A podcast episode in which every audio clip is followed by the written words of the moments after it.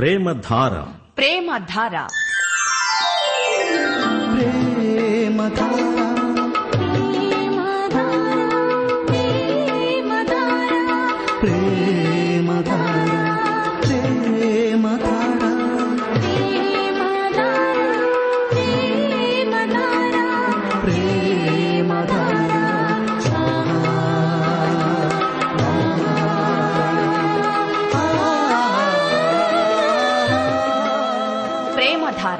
ప్రేమధార.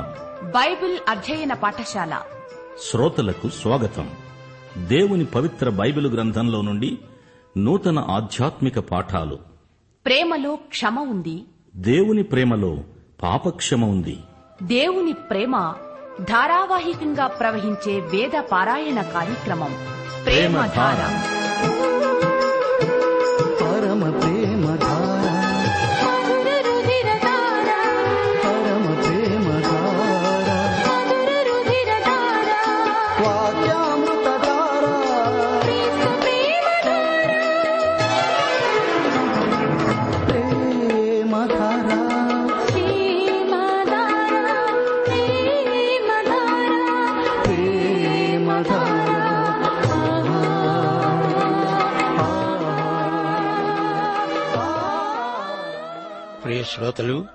ఎలా ఉన్నారు?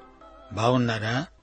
ఇంట్లో అందరూ ఆరోగ్యంగా ఉల్లాసంగా ఉత్సాహంగా ఉన్నారా? మనం దేవుని బిడ్డలం. ఈ వాస్తవాన్ని కలలో కూడా మరువకూడదు.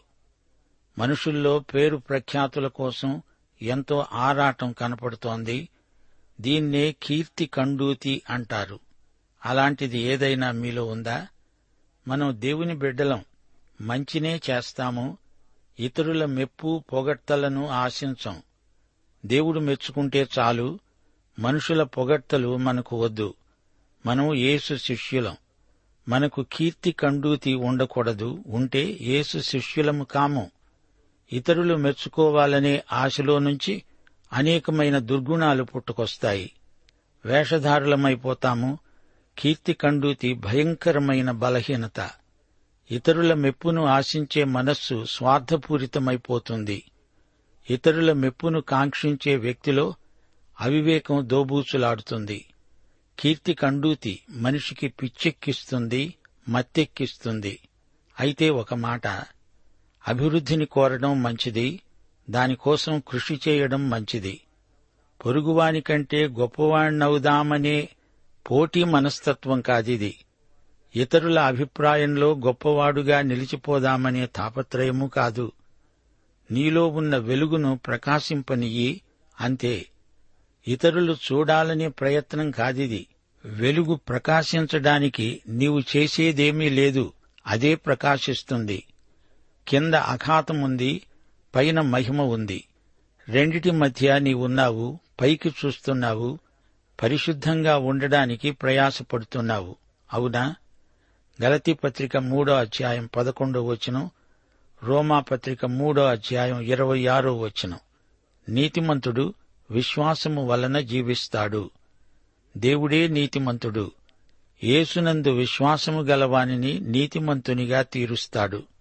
రండి ప్రార్థన చేసుకుందాము.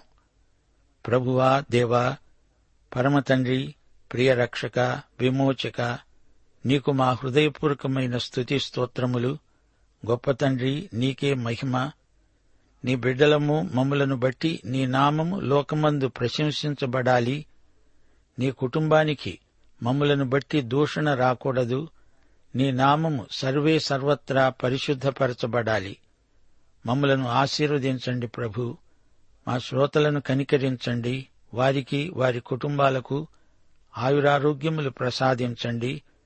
మా జీవమునకు భక్తికి ఏది అవసరమో అట్టి దానిని మాకు సమృద్ధిగా అనుగ్రహించండి. మా దేశమును స్వస్థపరచండి ఆశీర్వదించండి దేశ ప్రజలను కనికరించండి. దేశమందు నిన్ను బట్టి నీ సంఘమును బట్టి ప్రజా జీవిత ప్రమాణాలు ఉన్నతమైనవై ఆధ్యాత్మిక విలువలు పరిరక్షించబడాలని ప్రార్థిస్తున్నాము.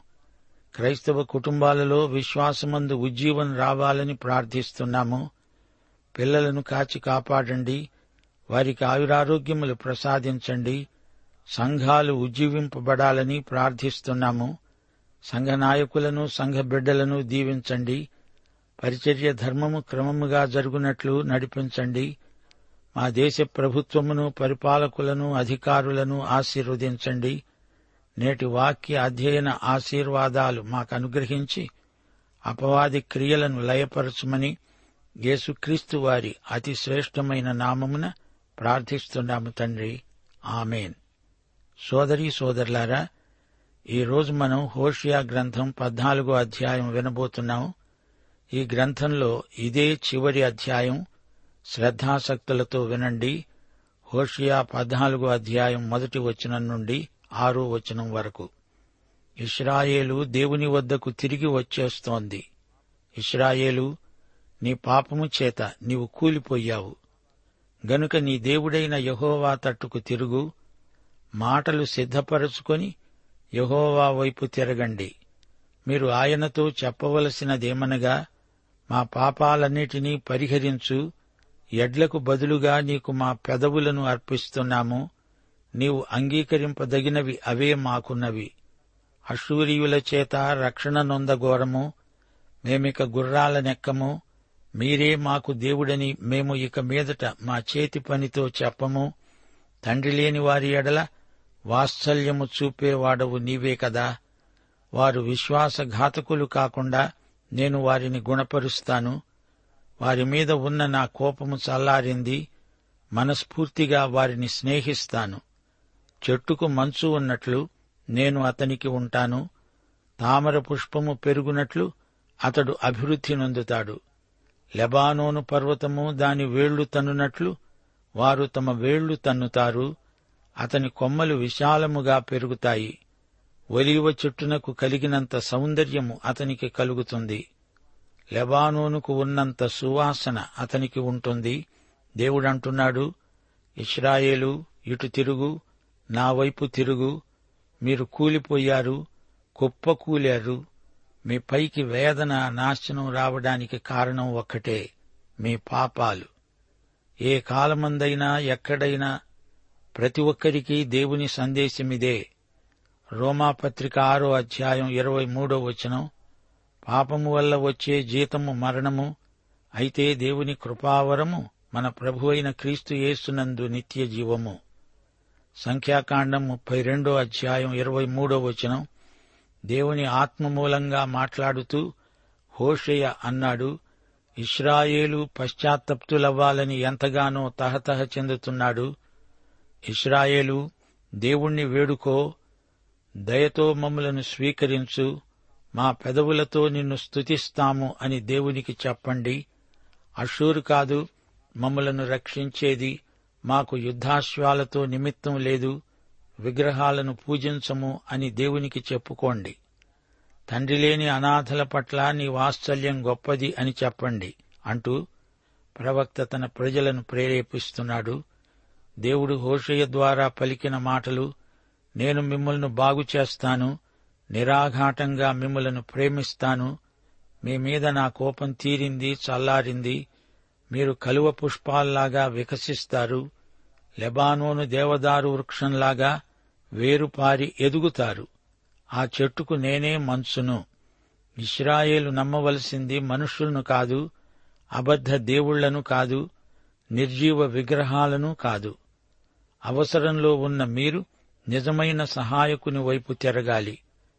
దేవుని వాత్సల్యం ఎంతో ప్రగాఢమైనది. దిక్కులేని వారికి ఆయనే దిక్కు తండ్రి లేని వారికి ఆయనే తండ్రి. మన దేవుడు వాత్సల్య సంపూర్ణుడు. ఆయన మన ప్రియ తండ్రి. మీరు నా దగ్గరికి రండి మళ్ళీ మీరు నా నుండి దూరం కారు. మిమ్మలను ఎడతెగని ప్రేమతో ఆదరిస్తాను. ఇస్రాయేలు మీ చిగుర్లు బాగా పెరుగుతాయి. నీవు ఆలివు చెట్టులాగా అందంగా ఉంటావు. దేవదారు వృక్షానికి ఉన్నంత పరిమళం నీకుంది. దేవుని నుండి మీరు మళ్ళీ వెనక్కు పోకూడదు. దేవుని ప్రేమ ఎంతో గొప్పది. చెంచల బుద్ధి మాని వివేకులవండి సనగకండి ఉపదేశ క్రమానికి లోబడండి. నా నిబంధన మీ మనస్సుల్లో ఉంది అది మీ హృదయాలపై రాసి ఉంది. శాశ్వత ప్రేమతో నిన్ను ప్రేమిస్తున్నాను విడువక నీ ఎడల కృప చూపుతున్నాను యషయా గ్రంథం యాభై నాలుగో అధ్యాయం ఆరో వచనం.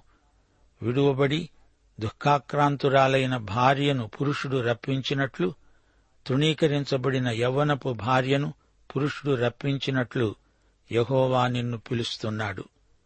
వారు పశ్చాత్తాపపడి వారి పాపాలు తొలగిపోయి తిరిగి దారి తప్పిపోయే ధోరణి నయమైపోయిన తరువాత దేవుడు వారి పట్ల తన ప్రేమను సంపూర్ణంగా కనపరిచేందుకు ఎలాంటి ఆటంకాలు అంతరాయాలు ఉండవు. ఆయన కోపాగ్ని చల్లారింది.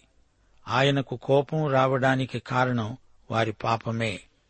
ఆ పాపం తొలగిపోయినప్పుడు క్షమాపణ దొరికినప్పుడు ఇక కోపానికి కారణముండదు. నేను నీ చెట్టుకు మంచులాంటి వాణ్ణి అని దేవుడు అంటున్నాడు. ఇది ప్రతిదినం కొత్తదనంతో కనిపిస్తుంది. ఆకాశపు మంచు దేవుని దీవెనలకు సంకేతం. హోషియా ఇస్రాయేలు జాతిని ఉద్దేశించి పశ్చాత్తాపము కొరకై పిలుపునిస్తున్నాడు. దేవుడు ఇస్రాయేలు జాతిని పునరుద్ధరిస్తాను అంటున్నాడు. తన ధర్మశాస్త్రాన్ని మీరుతున్నందుకు వారిని దేవుడు పలుసార్లు శిక్షించవలసి వచ్చింది. ఆ విధంగా శిక్షించవలసి వచ్చినందుకు దేవుడెంతో బాధపడుతున్నాడు. తిరిగి ఇస్రాయేలు తన గత వైభవాన్ని పొందాలని దేవుని ఆకాంక్ష. పాపక్షమాపణ కోసమై వారు దేవుణ్ణి వేడుకోవాలి.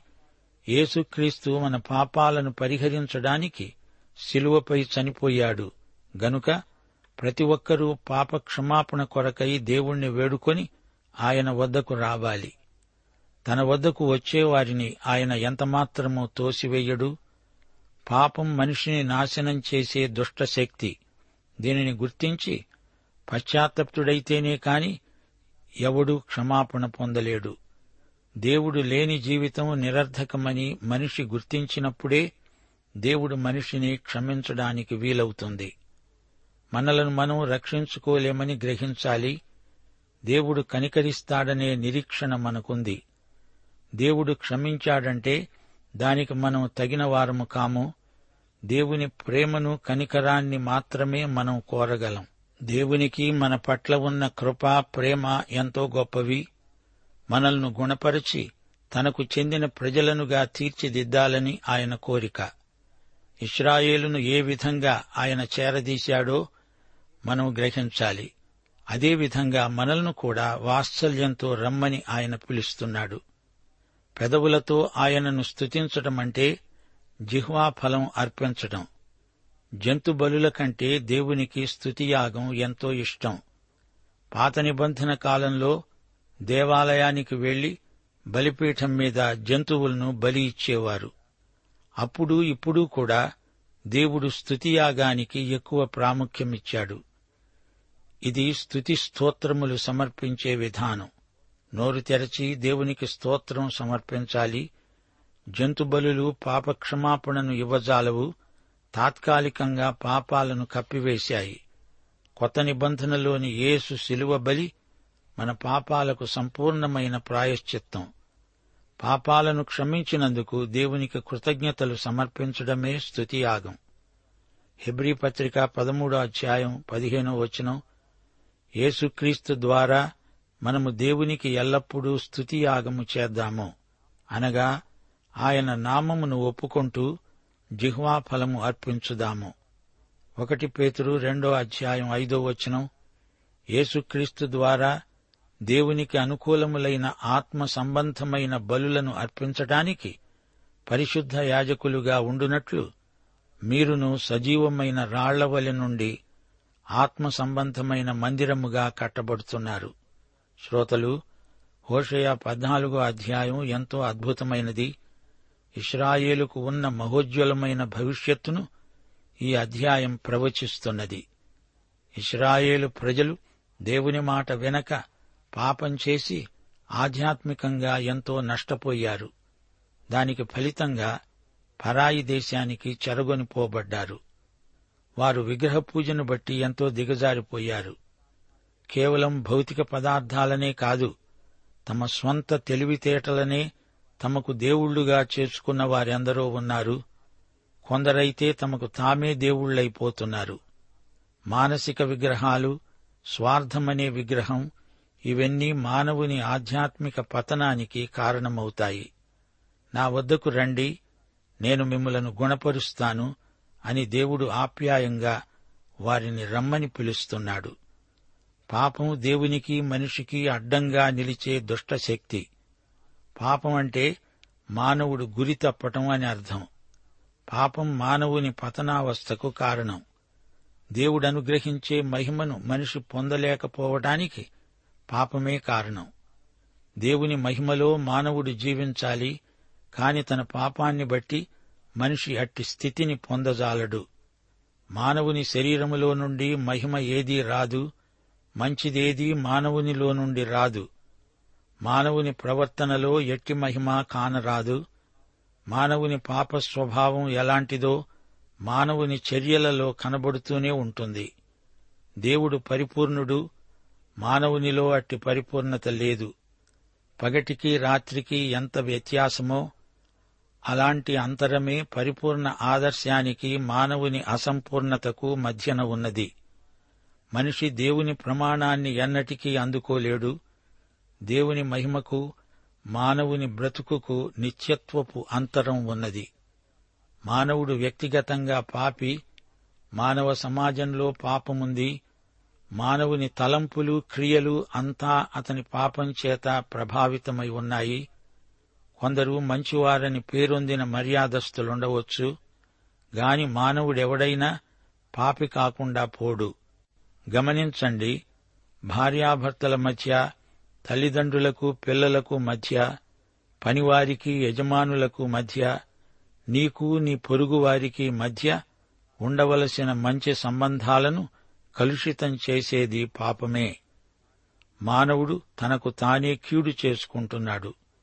మానవుని మనస్సు కూడా పాపము చేత ప్రభావితమై సహజమైన పరిపూర్ణతను అందుకోలేకపోతోంది. ఏ భేదము లేదు. మనుషులందరూ పాపులు గనుక వీరు పాపము చేస్తూ దేవుడనుగ్రహించే మహిమను పొందలేకపోతున్నారు. రోమా పత్రిక మూడో అధ్యాయం ఇరవై మూడో వచనం.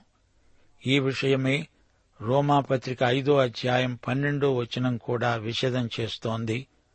ఒక్క మనుష్యుని ద్వారా అనగా ఆదాము ద్వారా పాపము పాపము ద్వారా మరణము లోకములో ఎలా ప్రవేశించాయో అలాగే మనుష్యులందరూ పాపము చేసినందున మరణము అందరికీ సంప్రాప్తమైంది.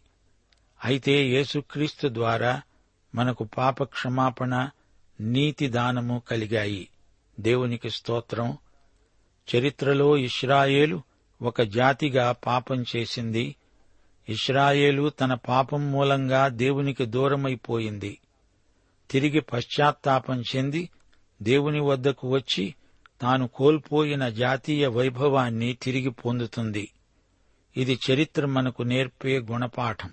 శ్రోతలు గమనించండి నీ పాపము చేత నీవు పడిపోయావు గనుక నీ దేవుని తట్టు తిరుగు. దేవుని వైపునకు తిరిగిన మీరు మీ మాటల విషయమై జాగ్రత్త వహించాలి. తప్పిపోయిన కుమారుడు తన తండ్రి దగ్గరికి వస్తూ మాటలను సిద్ధపరుచుకున్నాడు. నేను తండ్రి వద్దకు వెడతాను నా పాపం ఒప్పుకుంటాను తండ్రి నీకు విరోధంగా పరలోకమంతటికి వ్యతిరేకంగా పాపం చేశాను నీ కుమారుణ్ణి అనిపించుకోవడానికి యోగ్యుణ్ణి కాను నీ కూలివారిలో ఒకణ్ణిగా అంగీకరించు. తండ్రి అతణ్ణి అంగీకరించి కుమారునిగా ఘనంగా స్వీకరించాడు. కూలివాడు అనే మాటను తండ్రి అననీయలేదు. తండ్రి తన కుమారుణ్ణి ఏ పాపము చేయనట్లే పరిగణించి చేర్చుకున్నాడు. ఇక్కడ హోషియా ఇస్రాయేలు జాతిని ఉద్దేశించి అలాగే ప్రబోధిస్తున్నాడు. మాటలు సిద్ధపరుచుకొని యహోవా తట్టు తిరగండి. ఇస్రాయేలీయులారా మీరు దేవుని దగ్గర మీ పాపాలను ఒప్పుకోండి ప్రార్థించండి చెప్పండి. దేవా మా పాపాలను పరిహరించు మేము జంతుబలులను కాదు మా పెదవులను అనగా మా నోటిని నీకు ప్రతిష్ఠించుకుంటున్నాము. నిన్ను స్తుతిస్తున్నాము. నీకు జిహ్వాఫలమును సమర్పిస్తున్నాము. మాకు నీవే ఆశ్రయం. నీ మీదనే మేము ఆధారపడుతున్నాము. యుద్ధాయుధాలు గుర్రాలు మమ్మలను రక్షించలేవు. నీవే మా రక్షకుడవు. మేము విగ్రహాలను ఇక మీదట పూజించము. నీవే మా ఆరాధనకు పాత్రుడవు. నీ వాత్సల్యము కొరకై నీకు కృతజ్ఞులము. ప్రియశ్రోతలు గ్రహించండి దేవుడెంతైనా నమ్మదగినవాడు. ఆయన వద్దకు తిరిగి రావాలని తప్పిపోయిన కుమారులను కుమార్తెలను పరిశుద్ధాత్మ ప్రేరేపిస్తున్నాడు. ఈ సందర్భంలో కొత్త నిబంధనలోని సంఘ పరిచర్యలను మా శ్రోతల దృష్టికి తేగోరుతాము.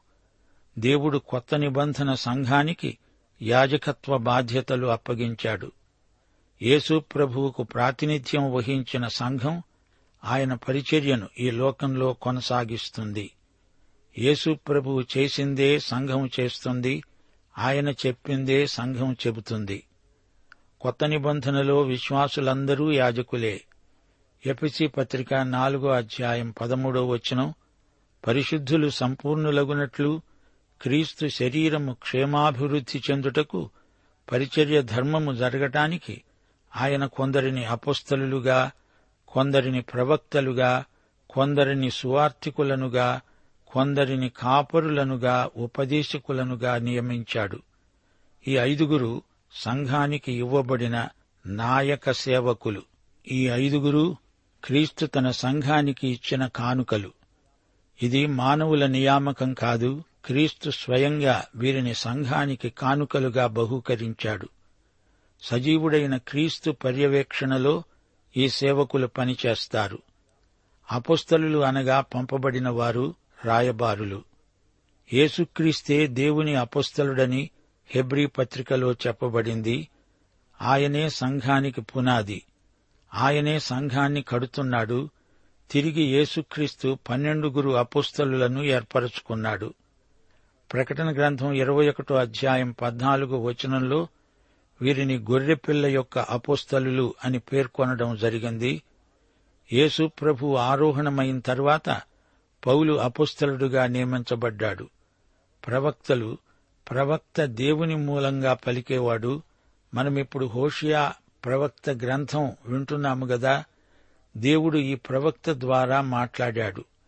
సువార్తికులు సువార్తికుడు సువార్తను ప్రకటిస్తాడు. ఏసే రక్షకుడని అంతటా ప్రకటించేవాడు సువార్తికుడు ఇక కాపరులు. సంఘం మంద. ఈ గొర్రెలను కాచేవాడు కాపరి. తిమోతి తీతు స్థానిక సంఘాలలో కాపరులు. ఇక ఉపదేశకులు వాక్యాన్ని ఉపదేశించే సేవకులు. ప్రియ సోదరి సోదరులారా గమనించండి హోషియా ప్రవచనాలలో పద్నాలుగో అధ్యాయంలో ప్రాముఖ్య సత్యాలెన్నో మనం నేర్చుకున్నాము. నాలుగు ఐదు ఆరు వచనాలలో దేవుడు అంటున్నాడు నా ప్రియమైన ఇస్రాయేలు మీరు విశ్వాసఘాతకులు కాకుండా మిమ్మలను నేను గుణపరుస్తాను. నా కోపం చల్లారింది. ఎందుకనగా మీరు నా వద్దకు తిరిగి వచ్చారు మీ పాపాలను ఒప్పుకున్నారు మనస్ఫూర్తిగా నేను మిమ్మలను స్నేహితులనుగా స్వీకరిస్తున్నాను. దేవుడు అబ్రాహామును తన స్నేహితుడు అన్నాడు. యోహాను సువార్త పదిహేనో అధ్యాయం పద్నాలుగో వచనంలో ప్రభు ఏమన్నాడు? నేను మీకు ఆజ్ఞాపించిన వాటిని చేసిన ఎడల మీరు నాకు స్నేహితులై ఉంటారు. యాకోబు పత్రిక రెండో అధ్యాయం ఇరవై మూడో వచనం దేవునికి స్నేహితుడని అబ్రాహాముకు పేరు కలిగింది. ప్రియశ్రోతలు జ్ఞాపకముంచుకోండి హోషియా క్రీస్తుకు ముందు ఏడు వందల సంవత్సరాల క్రిందట జీవించినవాడు. అతని గ్రంథం చిన్నదే అయినా అతడు గొప్ప ప్రవక్త.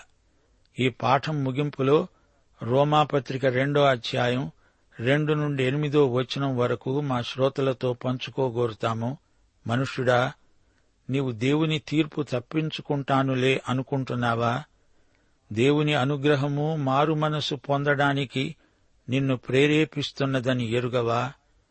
దేవుని న్యాయమైన తీర్పు బయలుపడే దినం వస్తుంది. జాగ్రత్త. పాఠం ఇంతటితో సమాప్తం.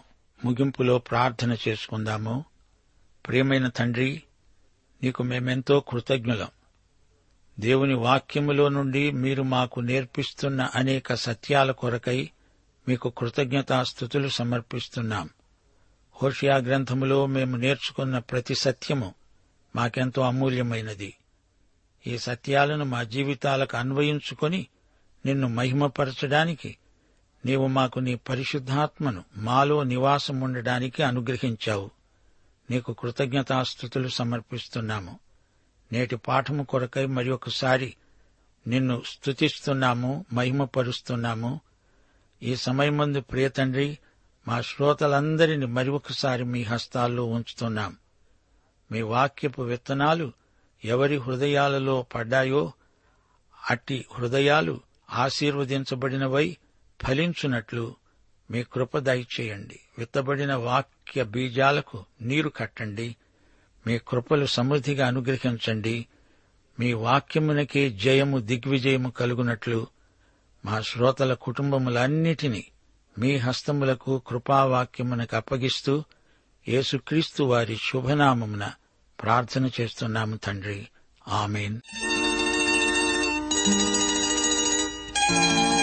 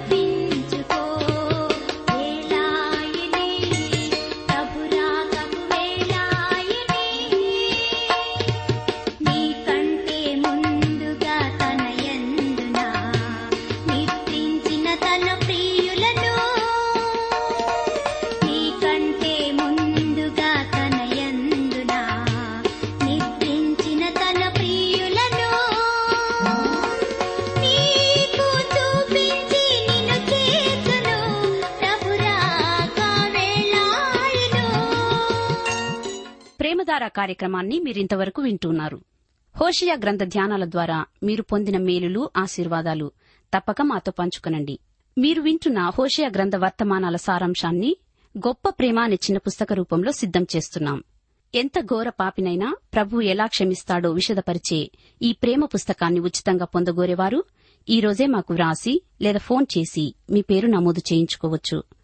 మీరు ఫోన్ చేసినప్పుడు లేదా ఉత్తరం రాసినప్పుడు మీ పూర్తి చిరునామా తెలియపరచగలరు. మా address Prematara Trans World radio India తపాలా సంచి నాలుగు సికింద్రాబాద్ ఐదు సున్నా సున్నా సున్నా ఒకటి ఏడు. మా సెల్ ఫోన్ నంబర్ తొమ్మిది మూడు తొమ్మిది తొమ్మిది తొమ్మిది ఐదు రెండు ఐదు ఏడు సున్నా. మరొక నంబర్ తొమ్మిది మూడు తొమ్మిది తొమ్మిది తొమ్మిది ఐదు రెండు ఐదు ఎనిమిది సున్నా. మా వెబ్సైట్ను కూడా దర్శించండి. WWW dot radio eight eight two dot com మేఘాలపై రారాజు యేసు రయముగరానుండేను. మేఘాలపై రారాజు యేసు రయముగరానుండేను. లోకమంతా ఒక దినమునా లయమైపోవును ఇది నిజము. సిద్ధ సిద్ధపడుమా ఓ సంఘమా? సిద్ధపరచుము లోకమును. ఏసుని వైపే చూచెదను ఏసుని వెలుగులో నడిచెదను. యేసుని కోరకే బ్రతికిదను.